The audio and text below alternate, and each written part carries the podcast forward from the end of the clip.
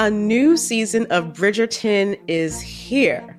And with it, a new season of Bridgerton, the official podcast. I'm your host, Gabby Collins, and this season, we are bringing fans even deeper into the ton. Watch season three of the Shondaland series on Netflix. Then fall in love all over again by listening to Bridgerton, the official podcast, on the iHeartRadio app, Apple Podcasts, or wherever you get your podcasts.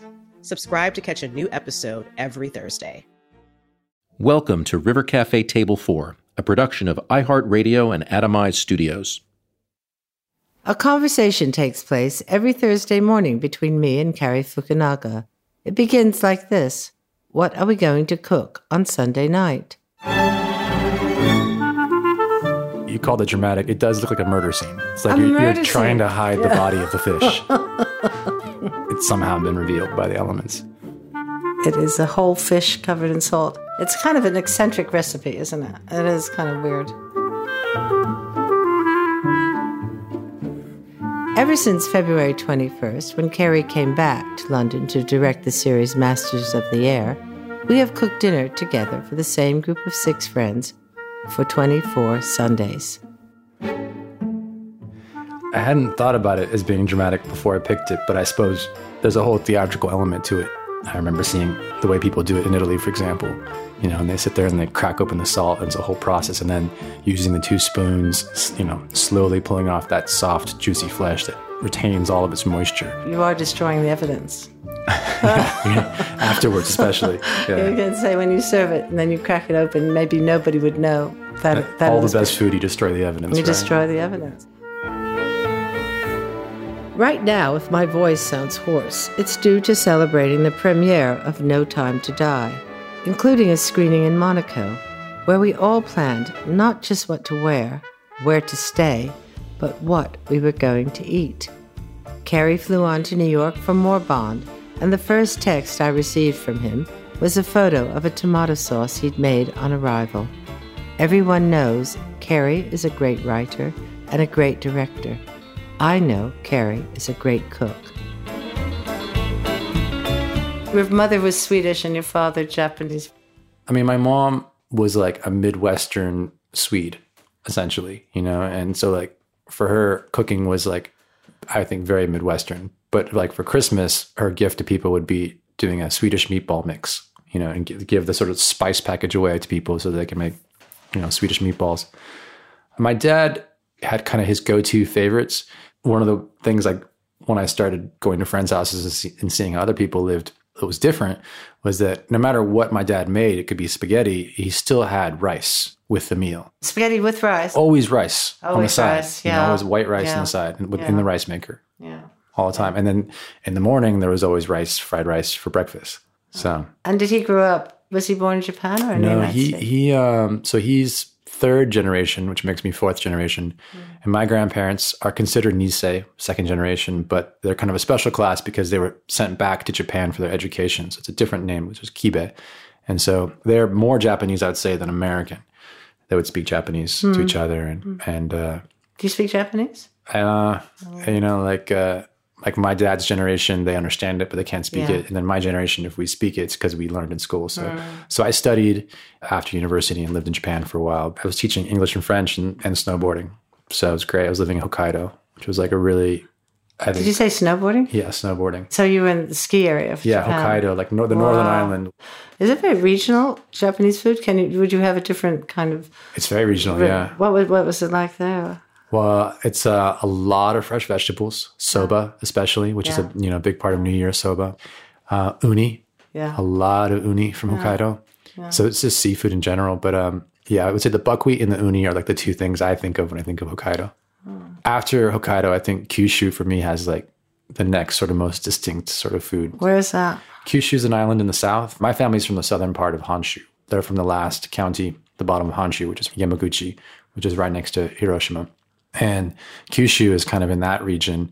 And Kyushu, for example, one of the things they're known for is, aside from also a lot of different fish and, and produce, is uh, horse meat, for example. So uh, horse sashimi is a, is a specialty there. Really? What's that taste like?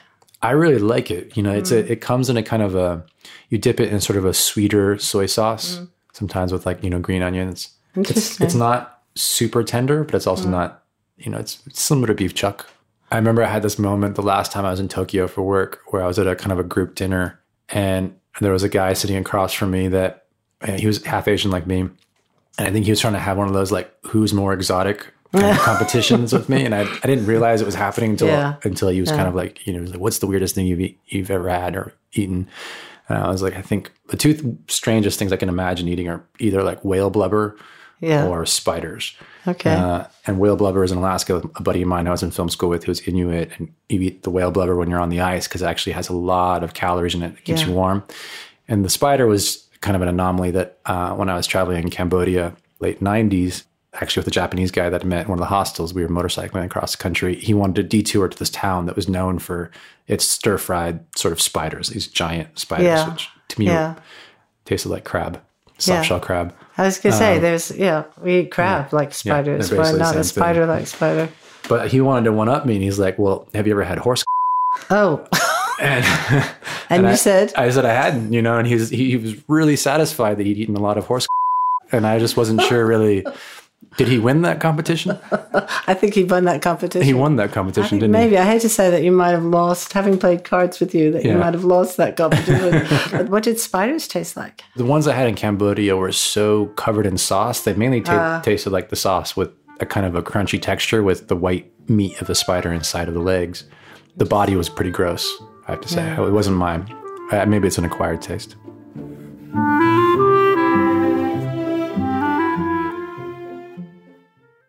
The show is sponsored by BetterHelp. Help helps is a maxim I believe in. We all carry around stress and hardship, and when we keep it inside, it starts to chip away. Therapy is a safe place, and therapy is for everyone. If you're thinking of starting therapy, give BetterHelp a try. It's entirely online, designed to be convenient, flexible, and suited to your schedule. Just fill out a brief questionnaire to get matched with a licensed therapist and switch therapists anytime for no additional charge. Visit betterhelp.com slash Ruthie today to get 10% off your first month. That's betterhelp, H-E-L-P dot com slash Ruthie. betterhelp.com slash Ruthie. A new season of Bridgerton is here. And with it, a new season of Bridgerton, the official podcast. I'm your host, Gabrielle Collins, and this season, we are bringing fans even deeper into the ton. Colin Bridgerton has returned from his travels abroad. Is betrothal written in the stars for the eligible bachelor? Meanwhile, the ton is reverberating with speculation of who holds Lady Whistledown's pen. We're discussing it all. I sit down with Nicola Coughlan, Luke Newton, Shonda Rhimes, and more to offer an exclusive peek behind the scenes of each episode of the new season. Watch season three of the Shondaland series on Netflix. Then, fall in love all over again by listening to Bridgerton, the official podcast, on the iHeartRadio app, Apple Podcasts, or wherever you get your podcasts. Subscribe to catch a new episode every Thursday. Welcome back to River Cafe, Table 4. I was in Mexico in January. And Lucky I, you. I was in um, Nayarit, so it was on the Pacific coast.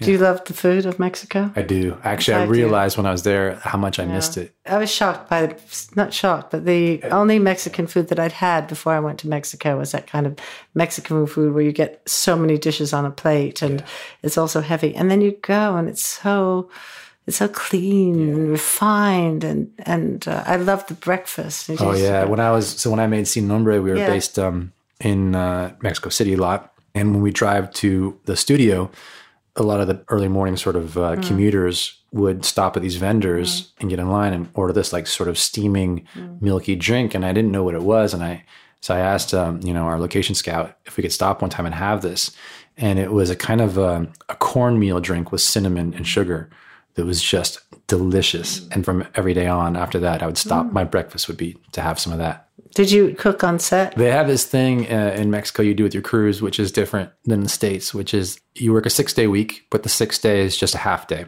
Mm. And at the end of the half day, it's not a written rule, but it's an expected rule that you have what's called a snack. And a snack is not like peanut butter on toast and hand it around. It's beer and tequila mm-hmm. and a cooked lunch. And the entire crew kind of basically gets drunk together and hangs mm-hmm. out.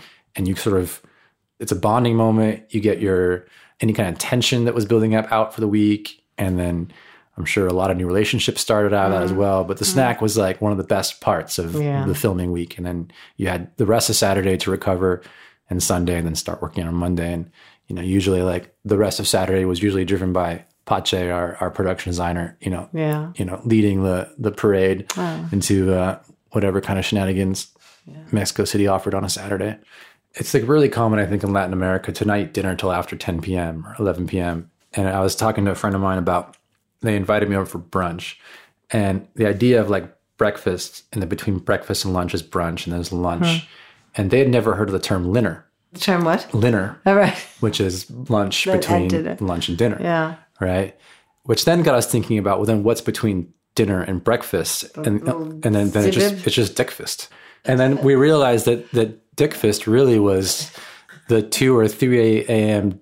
you know food you had after going out to a bar or a club or whatever, and and now you know at one year of lockdown, none of us could remember the last time we had dickfist. Yeah. When did you have Dick Fist last? I, I really don't think it's got to be at least three years now because I was also just working so hard before before lockdown. But actually, that's not true. On our night shoots, we had dickfist. They had Dick We had four or five a.m. meals. But in Mexico, what I loved was you know after a hard night out, you'd go. There was a couple places you'd go. So either like if you're in Guadalajara, you'd go out and you'd have tacos made of uh, tongue. Hmm. Yeah, like two or three in the morning, which are just hmm. delicious, like really, really tender meat, hmm. you know, and a great way to sort of like cap off, you know, whatever hangover you might have the next day. But in Mexico City, you'd go to this place. It was like called the Blind Goat or something like that, and you'd have tacos al pastor. And What's that? It's uh, al pastor would be the one that's sort of you'd probably equate it to the kind of uh, shawarma you'd see in the Middle East, where the meat's cooking on a vertical skewer, slowly rotating, has a pineapple on top. But I think what really makes it popular, it's the sauce they put on top, and it's kind of like a brown sort of um, pepper-driven, chili pepper-driven sauce, and it's just so smoky and delicious and rich. And there's that- with that little bit of pineapple, the meat, and that sauce, and the corn tortillas, it was like the perfect What way. time in the morning would that be? Anywhere Oh, from like two to five a.m. You know, until the sun was coming up. Yeah. Do you go to restaurants when you're filming? Do you like at night? You used to come to the River Cafe. We came to the cafe as often Yeah, as we could. yeah. Uh, you know, we used to have a kind of like a, every now and then a kind of crew catch up dinner just to, you Hmm. know, get all on the same page while having good pizzas and wine and yeah. Do you work over food? Do you like have a meal out to just? Yeah, you would do that, but would you? We ate in a lot. We had a lot of late dinners at Pinewood, Hmm. you know, on Bond, where the producers and Daniel and I would be there working on the script and just trying to sort out all the kind of, you know, dilemmas we had in front of us to just to get through it. Are there dinner scenes in the movie? Are there food scenes in the movie? There is a food scene in the movie. It was an interrupted food scene. Because in True Detective, my favorite of all time, there's a scene where he's with his wife, with Matthew McConaughey. He's isn't he? He's in a diner and there's no food, and they're talking about something really personal about That was their. there was he's at a scene with Michelle Yeah. Monaghan, Yeah. kind of deeper in, Yeah. in that diner. But early, I think in episode one, he comes over to dinner at um, uh, Woody Harrelson's character's house. And he gets drunk. Is he? Yeah. And, yeah, yeah. He, gets, he drinks a little too much, or he shows up, I think, a little bit drunk. Um, but what was interesting about shooting that scene is Woody, for example, Yeah. doesn't eat meat. In fact, he's vegan. Right. And we were having spaghetti. And so we had to figure out a different set of noodles for him. And we ended up using these kind of uh, spaghetti squash Oh. for his. But I remember when we were shooting it and he was chewing and talking, you know, spaghetti squash has a distinct crunchy sound, you know, when you're eating. And so in the scene, you have this. Actually, I find it's a really pleasing sound, you know. So as, as Woody's eating his food, it's got a nice kind of like hearty kind of like, you know, jaw you know, cutting kind of sound to it. And everyone else has, kind of has that sloppy, noodly sound, you know, as they're eating. Did Jane have a food? We had what do you do a with home, food movies? They yeah, call it food. the home economist who makes Yeah. the food on a movie. And uh, we had an amazing one on Jane Eyre who who made this ham, this sort of Christmas ham for uh, a scene when uh, Blanche Ingram arrives with this big party. So the house is sort of a buzz, preparing all the food, and they had this ham there. And I was just we are prepping the scene. I just happened to take a little slice of it just to see how it tasted, Mm. And it was probably one of the best hams I've ever had. And over the course of the scene, that ham got smaller and smaller because I couldn't stop eating it. eating. And I liked it so much, I literally sought out the home economist after we're done just to get the recipe to that ham oh. because it was. Did so she give good. it to you? She did, yeah. Oh, let's make it. I've never made it, but I want to. Yeah. Okay, if you have it somewhere, we could try it. definitely try and still, make yeah. it. Yeah. I was trying to think about food in movies. I mean, again, it goes back to the drama of the sea bass and salt, and the drama of feeding people, and the drama of watching them respond. You know, your creativity is there forever. We can watch the first movie you ever made, and it lasts. And I often think that I make something I'm really proud of, and then it, it's gone. That's right. You know, It's- it's, like it's over. It's very different, right? Yeah. is, you cook and you cook and you cook, and then they eat it, and then it's sort of And it's over. done. It's over. You know. there is something I think more meaningful in things that don't last. Yeah. Because you're forced to appreciate it in the brief moments it exists. And there's the immortality of film. So if you think about like Sunset Boulevard, Gloria Swanson walking down the stairwell saying, I'm ready for my close up, she will always be that age for the people who watch that film, you know, even if she's long gone. There is something special about it existing forever, but then because it's it exists forever, sometimes people may not watch it because hmm. they can just keep pushing off to a later time. Whereas a great meal, you can't delay that. You have to appreciate it while it exists. And also, it's memory, isn't it? I mean, just when you were talking about your father or your mother or going to a restaurant, it's Yeah. the memories.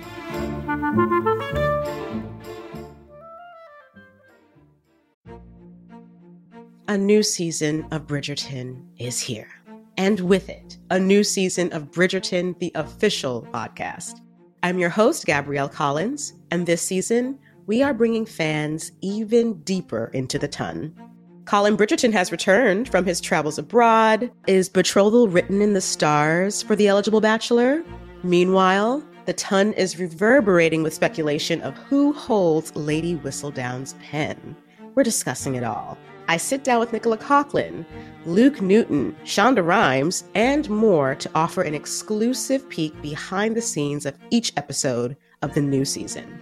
Watch season three of the Shondaland series on Netflix. Then, fall in love all over again by listening to Bridgerton, the official podcast, on the iHeartRadio app, Apple Podcasts, or wherever you get your podcasts. Subscribe to catch a new episode every Thursday. Hi there, I'm Bob Pittman, Chairman and CEO of iHeartMedia. Welcome to Math and Magic Stories from the Frontiers of Marketing.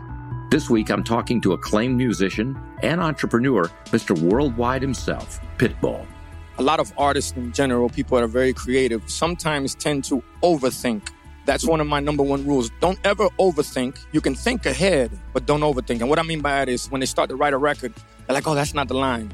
Oh, that's not this. Oh, it's not that. And everybody has a creative process. I'm not knocking it. For me, I just let it flow.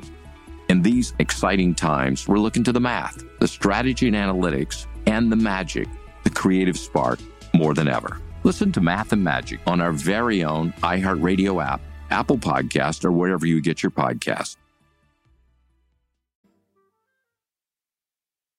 I was trying to think when we met, and it was a dinner. It was very bizarre. The River Cafe was actually cooking the meal. That's right. That's right. And yeah. it was a dinner for Jake Gyllenhaal, Yeah. and it was given by Cartier. Mm-hmm. And it was It so was a very we were fancy in a dinner. jewelry shop, Yeah. and we were sitting there, Yeah, and on, then on New and- Bond Street or something. Yeah, in this fancy place. And I remember I was introduced to you, and I said, Well, how long do I have to wait until I tell you that the first season of True Detective changed my life or whatever? but I think that it's nice that we met over food and we talk about food. Yeah. And then I think the first text message that you sent me was a photograph of tomato sauce Yeah, that yeah. you'd made. And then Specifically the butter part of it. The well, step. that's right. The That's step. Which I don't know if I could say that out loud if that's a family secret. you can secret. say it. You can say it. Well, the secret is dropping in that stick of butter right before it's being served and the pomodoro sort of pasta mix in the pot, you know.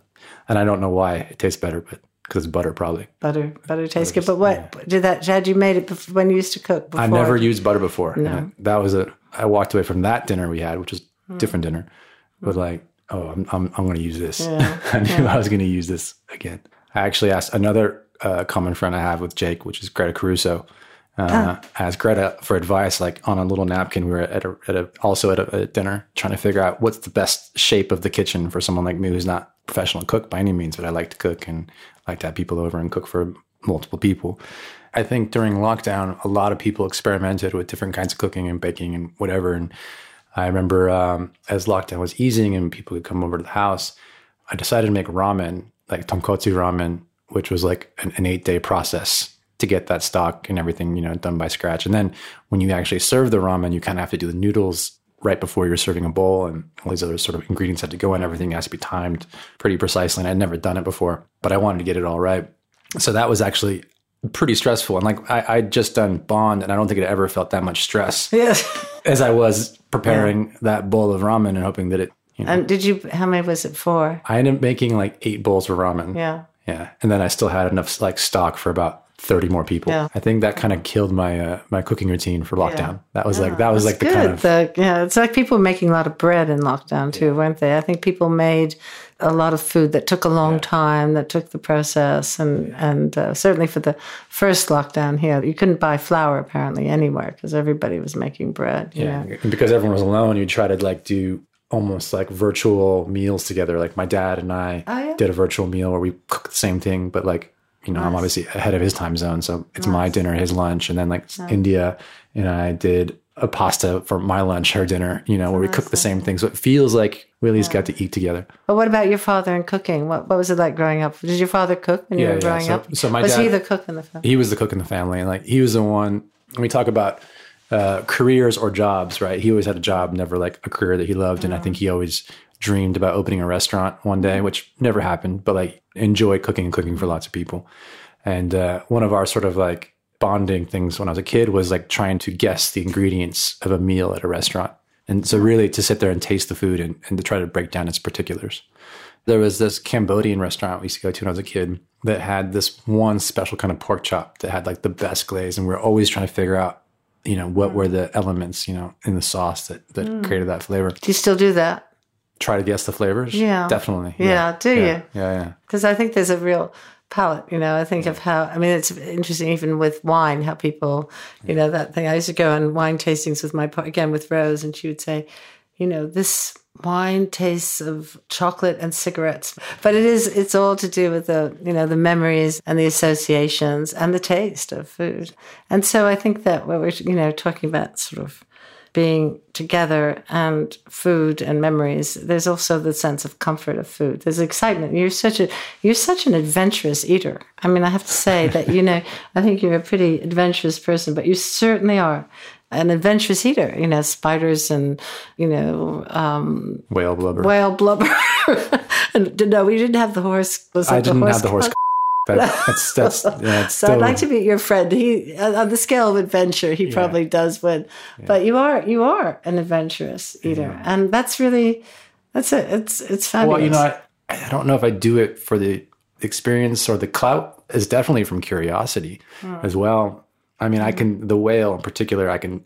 I'll never forget what whale tastes like. what did it taste like? Well, there's blubber, and then there's different kinds of fermented meats as well. You know, and and one of them is you ferment whether it's seal or whale meat. You can ferment it in its blood, and that's probably even funkier. Like the blubber is kind of mellow compared to that, but that taste of, of whale blood, that iron heavy whale blood, is so strong that when I went to Nantucket years later, when I went to the whaling museum in Nantucket, I could smell the blood on the presses in the museum that hadn't been used in 150 years, just because I there was enough residual, you know. And if you've never had whale blood, I don't know if you could connect those Yeah. two sensations, but So it stays in your stay. That's again back to the Back the to memory, memory. yeah. yeah. But did you like it? I mean, did you did you like the taste? Is it something that you thought this is Um, I really delicious? it out? Probably not. Like, is it one of those things where, oh man, I'm really wish I had some whale blubber right now? Yeah. Um, I don't think that, that would ever occur. But it really was when we were out in negative 30, negative 50 degree environments. It kept you warm. It really, you felt the heat coming from inside you. But uh, I mean, yeah, I, I would still say, as, as adventurous as those things sound, my everyday sort of cravings are, are quite normal, I think. What do you crave? I mean, pasta I could eat Yeah. almost every day. Yeah. And I love sashimi and sushi. I think those two things are what I eat probably around, hmm. you know, the course of a week pretty pretty often. Probably eat too much pasta. And if you said for comfort, For me, it would probably be fried rice. Hmm. And it goes back, I think, to you know, my dad for breakfast is, you know, watching cartoons or something when you're a kid and hmm. having a bowl of fried rice. And it was the most if I told you the recipe, it doesn't sound even Asian at all because it involves ketchup. ketchup. Yeah. Um, and I and I found out much later. I mean, for me, that's just what it was. That's fried rice. But obviously, later contextualizing where that came from, what it came from was so my grandparents were in the internment camps during World War II, and my father was born in the internment camps as well as, well as my uncles. And so you were given certain rations in the camps. Mm. In fact, my grandpa was a cook in one of them, and um, mayonnaise, ketchup, those kind of ingredients were quite common. So you make new recipes out of what you're given. You just make do. So my dad grew up on a fried rice that wasn't made with soy sauce; it was made with ketchup, and it was really mm. basic. You use whatever vegetables or meats you had from the mm. night before with the rice, put it all together, and cook it up. And my favorite version was the simplest one, which was just bacon, onions, and then put an egg with a yolk, you know, still runny on top. And that to me is like the epitome of comfort food. Mm. But strange that the legacy goes back to an internment camp. Would you make it now? Yeah, I make it pretty yeah, often. Make it often, yeah, yeah, yeah. I just like, yeah, like even when my dad would use other vegetables in it, like you do like the real yeah. proper way of doing fried rice, I still prefer just the onions and bacon. And the bacon, yeah. yeah. So would you would it be the rice just plain rice? So you whatever you'd made from dinner the night before, you keep that rice. And this uh-huh. is something else. I just in my family we just left the rice out. You didn't put uh-huh. it in the fridge, and the next uh-huh. morning. And yeah, someone told me later on you're not supposed in to do that. Restaurants, that's like a big no-no. Yeah, because apparently it's toxic. They say the bacteria in rice is almost worse than anything. But I think if you grow up eating you grew up eating it, it doesn't really affect you. Yeah. So like, yeah. you know, I would leave my rice out all night, and the next day yeah. You know, you make the fried rice, and then usually there's so okay, much fried there. rice. So what do you do? Put oil in the pan, and then you take that rice. No, I use the the, the fat from the bacon. So I start oh, off, you know, I, I cut the bacon. bacon. in pieces first, and then I oh. slow cook the bacon so that the oil doesn't evaporate too quickly, and then uh, salt and pepper the, the, bacon, and then, then add the onions, and then I add the rice, which is usually in big chunky mm. bits because it's been sitting. Mm. Then you yeah. squeeze a bunch of like farting ketchup on the top of it, and you chop it up and get that going. And then once it's kind of mixed to a nice sort of a light red pinkish color, bowl it up, and then separately you can just cook some eggs to slap on top. It's really quick. Okay. Well, now I've got some expectations of when I come and stay in your house that we're going to have all these. Rice. We're going to have the fried I'll, rice. I'll make sure to we're put the rice have the in the spiders, fridge. maybe. we could have the um, the ramen. We could do that. It sounds, you know, you're you're a great cook. You're a great director and you're a great friend. Thank you, Cary. Oh, thank you, Ruthie.